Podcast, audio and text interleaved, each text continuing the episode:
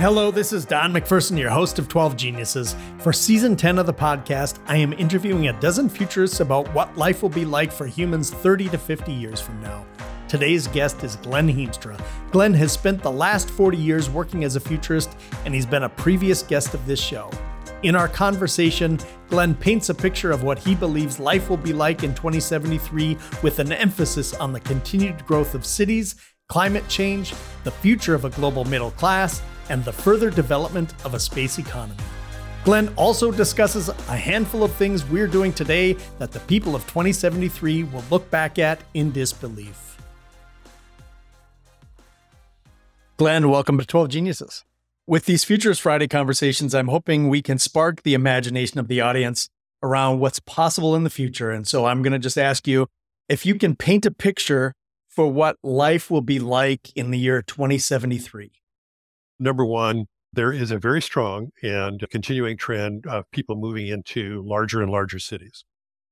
So I think we can assume in 2073 that the vast majority, and by that I mean 70 or 80% or more of the population on planet Earth, will live in large cities.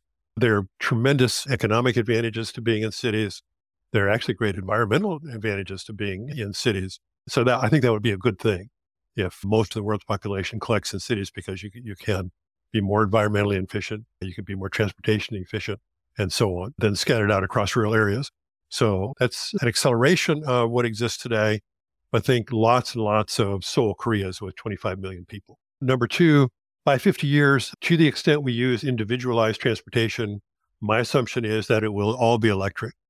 There might be a small percentage which is hydrogen-based, and maybe a tiny percentage which is still fossil fuel-based, for which we can't come up with any other way to operate whatever the system might be without fossil fuels. But that would be such a tiny amount that it won't be noticeable.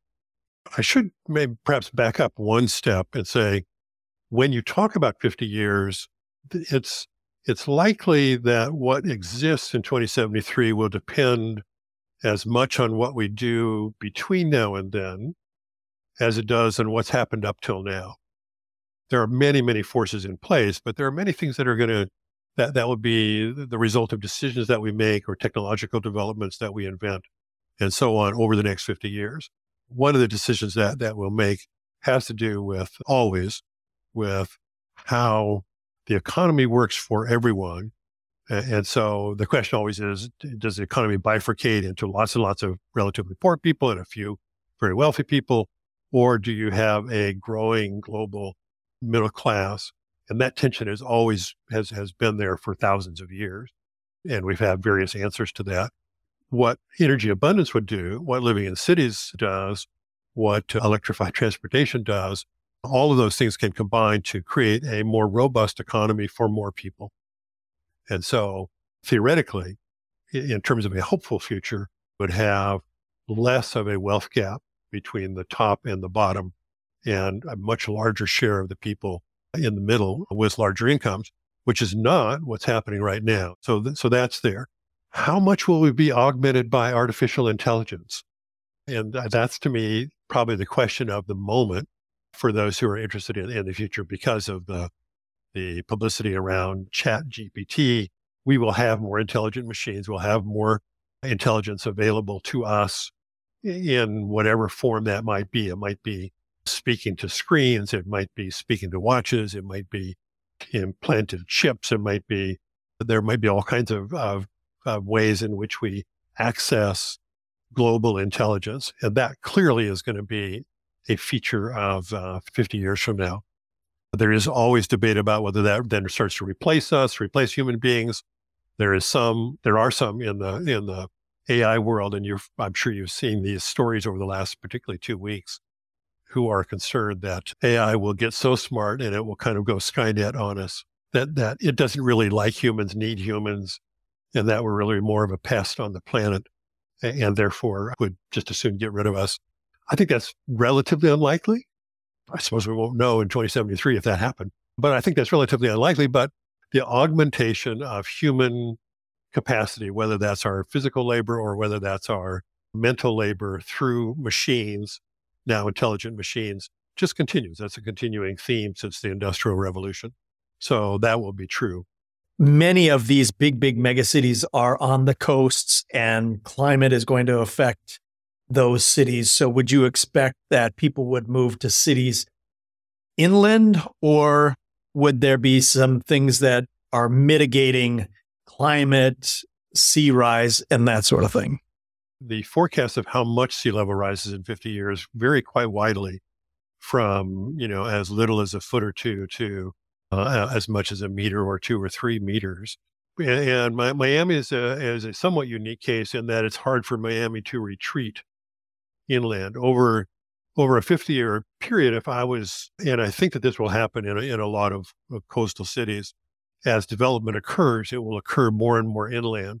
You go to New York and you migrate to the northern end of Manhattan, which is higher, and you go to New Jersey and you migrate away from the shore a couple of miles inland. It only takes 2 or 3 or 4 miles in most cases to get enough protection from storm surges and enough higher elevation. But that project, if we were smart, which we aren't necessarily until the emergency is really upon us, we would be engaged now in a very conscious effort to sort of retreat by a mile or 2 or 3 from shoreline cities. But of course, what we do right now still is to build housing and so on right on the shoreline, because people want to have views and they want to be on the beach and so on. I still think that I'm an exception, I suppose, to some other futurists, in that I think the jury is still out in terms of how much sea level really comes up. It will come up some. Storm surges will be significant. Some of that retreat will be underway in 50 years. I don't think that we will do much in advance until, you know, a shoreline in Florida city is wiped out. And then instead of rebuilding it right there 50 years from now, we will say, okay, we give up. Let's move inland a couple of miles, if that's feasible in that particular location. If we can allow all people to get access to artificial intelligence and not make it something that is just for the wealthy, that seems to indicate that we could have this global middle class as you're describing. Do you agree with that? Yes, I do. I don't have the numbers right in front of me, but the growth of the middle class globally, and you can think primarily Asia, Southeast Asia, and really all of Asia, India, you know, has been very dramatic since 1980, 1990. Africa lags, but Africa is growing a middle class. So we have about 8 billion people today, and we have over 8 billion smartphones in the world. Now, that's not everybody has one, because some people have 2 or 3, but virtually everybody, it's like 90% of the world's population, has some kind of access to mobile telephone, smartphone technology, and even if they're sharing it among a few people. And by 2073, you just have to assume that everybody has access to this, and that device is capable of accessing whatever exists as AI at that point. And it's hard to imagine, really, it is actually, to me, hard to imagine a scenario where that is walled off financially and not made available to everybody, because there's always going to be somebody who comes up with something newer, better, cheaper, faster. And so my assumption is that everybody will have sufficient access to that to be able to participate economically in the world, unless we actively prevent it. So I think a world of abundance is just as likely as a world of scarcity, perhaps more so. You had mentioned space and governance. What are your thoughts on those two topics? Governance, to me, the pathways between now and 2073, there are kind of 3 major pathways that we might follow. And then I'll share which one I think that is most likely to emerge, or, and I guess probably better to say reemerge. One pathway is we just kind of continue the national government paradigms that have existed since 1900 or so, and with the kind of, let's call it, rudimentary UN-based global cooperative governance projects. Not really governance per se, but governments coming together to do things somewhat cooperatively. There is a trend in the world right now, and this is quite clear, it's been going on for about 15 years or so. And, you know, it's at a fever pitch here in the U.S. and around the world, and that is toward a sort of a reigniting of ultra-nationalism. And people, you know, it could be captured in a slogan on a hat. It could be captured in withdrawing from the European Union. There are various ways in which this sort of manifests itself. And the mantra is basically enough of this whole world stuff. Let's take care of ourselves. Let's isolate to the extent we can ourselves from the world. In the U.S., we might call it, let's bring all of the manufacturing back and just become more hyper-nationalistic. You can see it in Russia. You can see it in other places. And that's clearly a phenomenon that's been going on for some time. My opinion is that that's a negative phenomenon and is a threat to a positive future for most of the people on the planet. And so the third possibility is that we sort of reassert. It was a kind of a philosophical shift that happened in the 1980s, especially, but it had begun a little bit earlier, but it's particularly in the 1980s. And that was a belief that if not a creation of global governance, then a sort of mental shift that would happen, a mind shift, if you will, in which people would begin to consider themselves part of a global society, in addition to being part of a national and local community. And the trend right now is to push back against that. But I think that is likely to reemerge because the problems that we face, primarily climate change and to some extent the prevention of war, just require global responses. And so I think we're sort of my hope is that we're in this kind of hiccup period, and we'll play around in this sort of hyper-nationalistic world again. We'll discover it has more negative outcomes than positive, and a kind of a sense of global citizenship will reassert itself. Years ago, I interviewed an author named Peter Russell. He had written a book. Let me hold it up. It was called The Global Brain. He actually wrote the original version of this book in 1983. This is a more recent edition, the most recent edition, reprinted in 2018, although the edition is from 2007. And Peter Russell is a British, although he lives in California now, based physicist, science writer. And he kind of looked at evolutionary history and said, when systems reach a sufficient level of complexity, they tend to transition to a higher level of complexity and a higher level of function, a higher level of intelligence, if you will. And his thesis in 1983 was electronic communication systems as they existed then, which were very rudimentary compared to what we have now, were in the process, along with airplane travel, of linking up everybody in the world in a way that had never existed before. And that if you think of human beings, each human being as equivalent of a neuron in a brain, that we're reaching a sufficient level of complexity in terms of the number of human neurons on the planet, now all connected via electronic communication and travel, that we could leap to a higher level of consciousness. That's a little bit esoteric, of course, but in terms of governance, the case he made was that that's necessary for us to achieve a kind of global society. We have to make it's not so much creating a new government structure as it is to making a mental shift in how we see ourselves as part of a whole community of human beings on planet Earth, and then perhaps planet Earth as part of a larger solar system society, and so on. And the next 50 years, I think, will be quite impactful in terms of whether we make that shift. One could argue, perhaps, that if we don't make that shift, we don't get through the next 50 years, or we're in a world of hurt 50 years from now and just trying to dig ourselves out of crisis after crisis after crisis.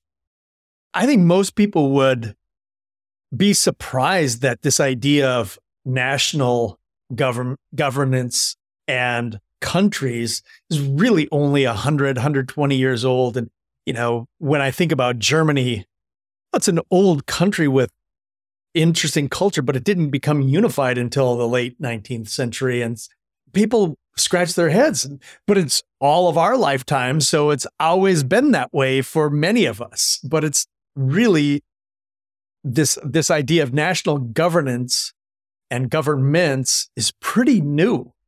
And it does make sense that we're in a point where we go more global, because the problems that we have, the big problems, are global problems. It's easy to overestimate how long things have lasted and miss what you just said, which is that nation states have only been around for, you know, in their current form. Sure, the United States has been here since, you know, 1780 or whenever the Revolutionary War was over. But, you know, that was 13 states at the time, and it wasn't anything like it is now. But, and even that's only, you know, 250 years, 280 years. It's a blink of an eye. I'm reading a book I mentioned to you before we started recording, The Wild New World, which was about the history of animals, basically, in North America. But the author visits a place called Chaco Canyon down in the Southwest, which was a city, a very large city, 75,000 people, something like that existed for 500 years and was gone before the Europeans came to America. And so that's a city that none of us know anything about that existed longer than nation states. And so things that appear to us to be quite permanent and to have been the way things have always been are not. That's not the way things have always been, which obviously the flip side is equally true. Then the way things are today are not necessarily the way things will always be. And so this enhanced human consciousness, global consciousness, and again, it's not about government structures. It's about seeing ourselves, as you said, as a part of a whole rather than as individuals always struggling against other individuals.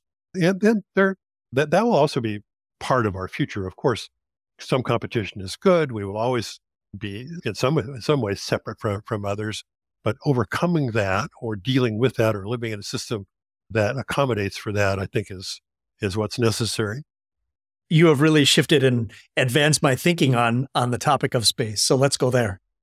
This is a really interesting next few months in space exploration. I should say beyond space exploration to space settlement or becoming what is best phrased, a spacefaring civilization. In the next few weeks, a new rocket company called Relativity Space is going to attempt its first orbital launch of a 3D printed rocket. I don't know how much they actually bolt together, but most of the rocket pieces, including the engine and the rocket body, they're going to launch from Cape Canaveral or Kennedy Space Center, and we'll see whether they're successful. But they could be a whole new player in launch to low Earth orbit. So that's happening. SpaceX is about to test this giant rocket, and I can't remember what the name they call it right now, but the really large one that's much larger than anything that's ever flown before, and that is critical both to getting to the moon, because it's part of the NASA program for the moon missions that are upcoming, but also, of course, to extending our presence to another planet, namely Mars. And that is supposed to launch here in March, so we'll see some news. And then Blue Origin is going to start launching its first commercial rockets this spring. And so a whole lot of activity. It's literally almost a launch of something into space every day. And particularly, it probably is every day if you look at what's happening in China and India and other countries that are in the launch business. So we're at this very early stage now of sort of breaking out of the confines of planet Earth. And I think that it changes things in a couple of really fundamental ways. Number one, we think of Earth as a very finite physical system. And those in the environmental community will often say, well, we live on this finite planet and we're using up the resources too fast, or we're just spoiling the Earth too quickly, both of which are true. But in my opinion, they kind of overlook the fact that we live in a rather infinite universe and a pretty infinite solar system, as a matter of fact. And while it's expensive and not easy, or has been traditionally expensive and not easy to get to resources in space, space is full of resources, from water to minerals of all kinds, to hydrogen, to just everything that makes up material life on planet Earth exists elsewhere in the solar system. We just haven't ever thought of ourselves as being accessible to us. So imagine a future 50 years from now in which that is pretty easily accessible. Maybe we've developed some kind of nuclear pulse rocket technology, which is under development, and other forms of enhanced propulsion systems. We might still use chemical rockets to get into low Earth orbit because it's still a very efficient way to get out of the gravity well of Earth. But once you're in low Earth orbit, then you could assemble spacecraft or put together craft that are already there that have, say, a nuclear pulse engine, and you could get to Mars in a matter of a few weeks.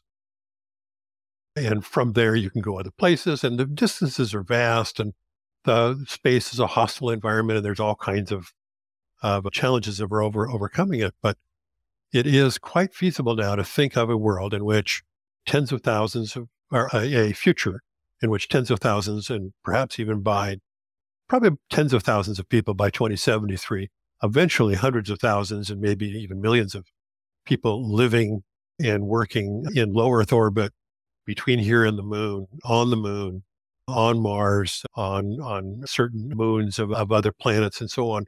It's very science fiction-y. And one, you know, you can come with all kinds of apparently legitimate arguments for why would we want to do that? The planet is beautiful. Why would you want to go live in a place that doesn't have waterfalls and so on? All of that is true. But I think that the enhancement of the human experiment, and by human experiment, I mean kind of a self-aware, intelligent species living in this solar system, expanding into the solar system is part of the potential destiny of being our species on this planet. So, and I, you know, my take has always been, why wouldn't you want to do that if you're capable of doing it? It's obviously the next 50 years are perhaps the critical 50 years in answering the question, can we establish a robust enough economy with a preserved enough environment on planet Earth that these things are feasible? Because planet Earth, for a very long period of time, maybe forever, but certainly for a very long period of time, will be the base from which everything must come, or where everything starts, at least. And so you have to, you know, the test is, can we begin to mitigate for climate change and actually reverse what's going on in terms of global warming so that by 50 years from now, we can say the trend now is away from global warming. We may not be actually cooling the planet, but at least we won't be warming it any further. And have we established a robust enough economy that's sustainable enough that we can support all of these space adventures or ventures? And then can you build a self-sustaining economy in space, which I think there are lots of reasons to think that you can. There's actually a lot of theoretical work going on in universities and so on around doing that. And it won't be for everybody. You know, assume that 5% or 10% of people on Earth say, you know, I think I'd like to be part of a space economy. Well, that's many millions of people who would say, yeah, I'd like to do that. Even if it's only 2 or 3% of the world's population say, yeah, I think I'd like to go off world for a while or for the rest of my life. It's a very large number of people if only a small percentage of the planet want to do that. So you have to develop the technological capability. You have to preserve the environment in such a way that the Earth environment in such a way that it's feasible, and you have to have a robust enough economy that it's feasible. If you do those three things, why wouldn't we do that? It sounds so science fiction. And I think back to the 15th century when Columbus sailed, and that, you know, most Europeans at the time would have said, no way, count me out. But they did it. They found enough people. I think about Shackleton going to the South Pole, and he found people who wanted to do that. And, you know, we're explorers. Humans are explorers. And I think that what you just described is really, really exciting. Whether I would want to go or my kids would want to go, I don't know, but absolutely people are going to want to do that if we can establish the capabilities to do it. Yeah. Go hang out at some space conferences where there are a lot of university students, which I've done a few times. And you'd be amazed at how many of them just, you know, they're hoping that in their lifetimes, these things will happen so they can all be a part of it and get out there and be doing these things. And it's kind of beyond exploring. I had this space mentor who I might have mentioned to you in the past, and he was the futurist mentor who kind of got me into the whole field of being a futurist. And he was director of program planning for Apollo at the Rockwell Company. They're part of that program. And he was the one who said, Look, the early rocket projects, Mercury, Gemini, Apollo to the moon, those are all about explorations, being the explorers, being the first to go out. And he believed that the space shuttle would be more like the covered wagons. That brought lots and lots of people into space. Now, it turned out he was wrong about that because the shuttle was not nearly as reliable. And when the shuttle was conceived, the idea was that it could be launched several times a week. It would actually operate virtually like an airplane. You'd fly a bunch of people up, you'd come back down and land, take a day or two to refurb, and then you'd go back up again. Didn't turn out to be feasible to do that. The SpaceX rocket ship now, the big one, their idea, and Ms. Shotwell, Gwynne Shotwell, who is the head of SpaceX, in a talk just a week or two ago, said that their goal is called Starship. Their goal with Starship is to get to basically hundreds of launches per week of Starship, and Starship can launch 200-300 people at a time into space once you configure it in the right way, and there's some place for them to go. And she said, we want to develop enough of them and make them reusable quickly enough, and so you could turn them around fast enough that you could actually be doing hundreds of launches per week. And that then really does become the kind of the covered wagon, or the early transatlantic steamers, or the early transatlantic airplanes, finally taking this from the explorers who are doing the first missions to almost, and actually really eventually the general public who can go into space and go live and work somewhere else for a while. And so what will the humans of 2073 look back at the humans of today and just shake their heads at it and say, what were they thinking? Kind of like the way we think about smoking on airplanes back in the 70s. Like, we couldn't imagine doing that now. I'm just curious if you have some thoughts on that. Woody Allen made a movie once called Sleeper. It was set probably around 2073, somewhere in that time period. And he does that. He gets a big laugh in the movie about people sitting around saying, those people back in the 1980s, they were so crazy. They thought smoking was bad for you. And they thought you couldn't eat steaks. And they thought, that was bad for you. And they're all smoking and eating steaks. And so now we know that it was good for you. I think this, what we talked about before in governance, will be a primary one, the idea that we should all separate ourselves into ultra-nationalist, separated states, even now regions. The Washington Post did an article this past Sunday, just yesterday actually, on, let's basically call them ultra-nationalists moving to Idaho, which has always been a kind of a mecca for people who are ultra-nationalists, particularly the last 25 years or so. I grew up in Idaho, and it wasn't that way when I was growing up there. But I think they'll look back on that and say, that really wasn't smart. I think we'll look back and say, basically finding fossil fuels and doing nothing with it except lighting it on fire. We won't understand, people in 2073 won't understand why we were continuing to do that, even at an accelerated pace right now in 2023. Because they will see, as we see now, that we have better alternatives, cheaper alternatives, and there's no need to do it. And it's obviously it's bad for the climate. So they'll look back at that and say, why did they wait so long? Why did they wait for things to get as bad as they got before they really kind of went into emergency mode? I think that they'll look back at separation along racial lines and be surprised that we were still as separated as we were, despite having an African-American president and so on. In 2023, they'll be surprised at how separated we were. Although that's kind of a hope as much as it is certainly a forecast.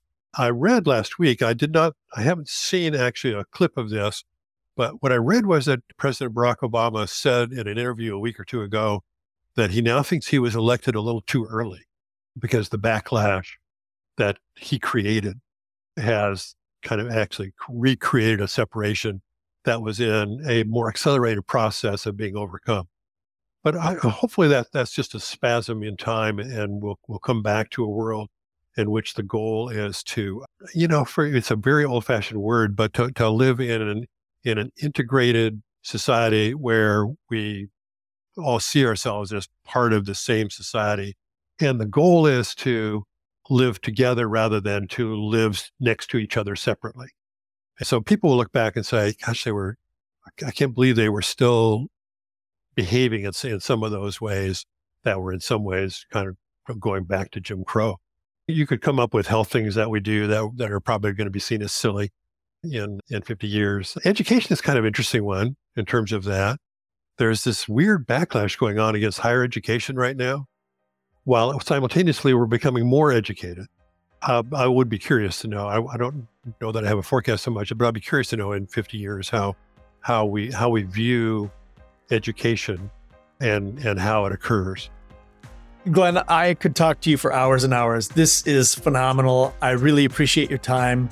Thanks for being a guest again. And you're welcome. Thank you for being a genius.